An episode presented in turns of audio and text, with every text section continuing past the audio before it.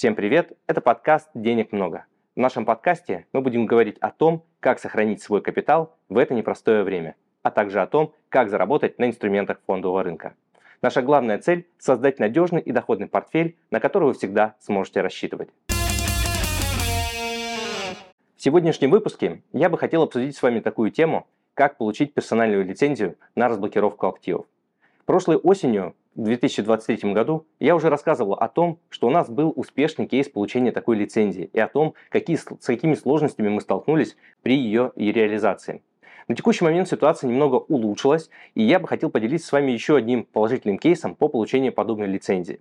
С полным текстом этой лицензии мы можем вас познакомить в рамках персональной личной встречи, если этот вопрос для вас все еще является актуальным. А сегодня я пройдусь по основным моментам, э, на которые вам, возможно, стоит обратить внимание, если вы уже находитесь в процессе получения этого документа или только думаете о том, чтобы начать этот процесс. Потому что, безусловно, э, начинать этот процесс стоит. И чем раньше вы его начнете, тем быстрее получите доступ к своим сбережениям. Итак, Короткое описание кейса, по которому мы получили очередное положительное решение.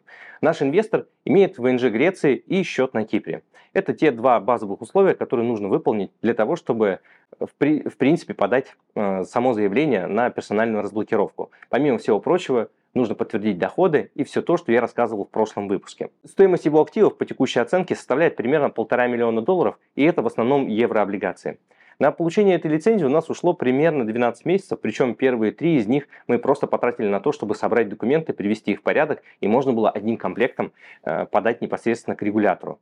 Плюс э, вам также стоит учесть, что получение некоторых документов от самих российских брокеров может занять от двух недель до одного месяца. В основном это касается счета, по счету, выписок по счету депо.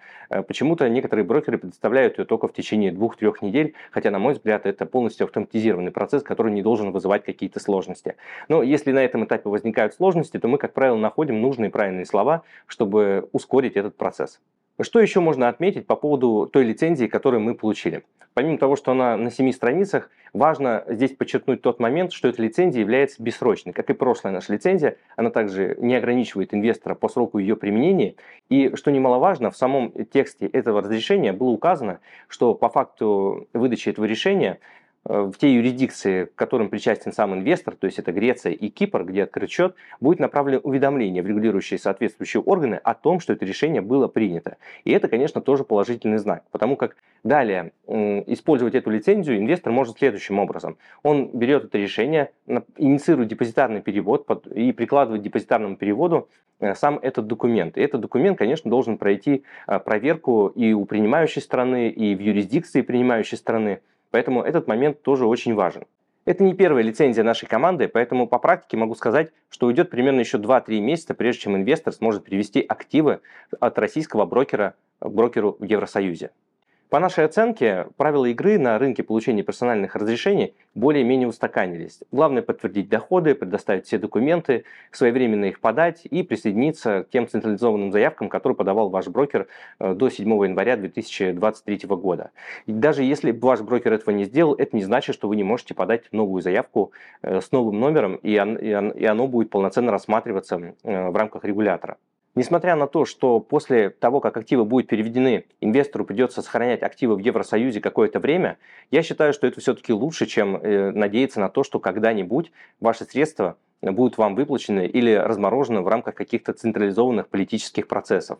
Даже 665 указ не позволяет нам полноценно говорить о том, что все средства будут выплачены российским инвесторам, независимо от того, как сложится ситуация в геополитике. Подробнее о 665 указе. Многие спрашивают, а насколько вообще конфликтует персональная заявка с действием 665 указа э, Владимира Владимировича, который был подписан осенью 2023 года, и по нему, как нам известно, наши инвесторы уже начинают получать выплаты. Первые выплаты начались в конце 2023 года, примерно в декабре, и по сей день продолжаются. Причем некоторым инвесторам повезло в том плане, что даже им был начислен доход не только по купонам их облигаций, но и даже от погашения. То есть те бумаги, к примеру, которые должны были гаситься в апреле 2022 года, вот по таким бумагам были получены полная сумма по телу инвестиций, да, в рублях, да, по текущему курсу, но в целом это очень неплохой сигнал для того, чтобы считать, что процесс начат, и вот этот виртуальный обмен тех обязательств, которые РФ должна нерезидентам,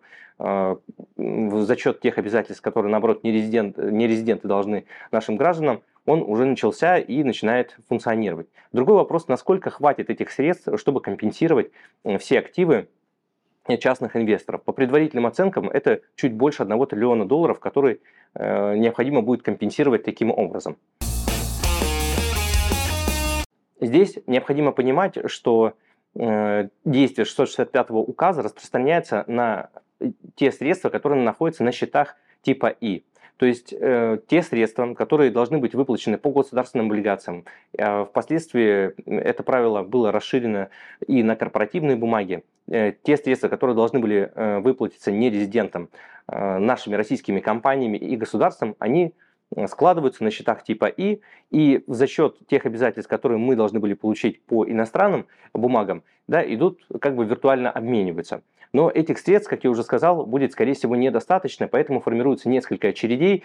Некоторым инвесторам повезло больше, некоторым меньше, но в целом нужно готовиться к тому, что если вы не готовы подавать персональную лицензию, то если у вас бумаги, к примеру, гасятся в 30 или 40 году, то готовьтесь к тому, что вам придется сидеть и дожидаться погашения своих бумаг, чтобы получить тело инвестиций. Если у вас в портфеле были только короткие бумаги, которые гасятся в рамках скажем, 24, 25, ну, может, даже 26 года, то это сойдет за такой долгосрочный депозит. Но опять же, есть куча оговорок. Например, 665 указ – это временный порядок выплаты за счет средств, э, которые нам должны не резиденты. Поэтому рассчитывать на то, что он сохранит свое действие на постоянной основе, плюс какая у нас будет завтра, послезавтра власть, как изменится политический вектор, тоже непонятно. Поэтому остается очень много вопросов, и, на мой взгляд, получение персональной лицензии – это гораздо более прямой путь. Да, он может быть тоже не быстрый и не такой простой конкретно в вашем случае, но, тем не менее, как мы видим сейчас, как отвечают регуляторы, несмотря на то, что некоторые, по некоторым кейсам мы получаем, откровенно говоря, отписки,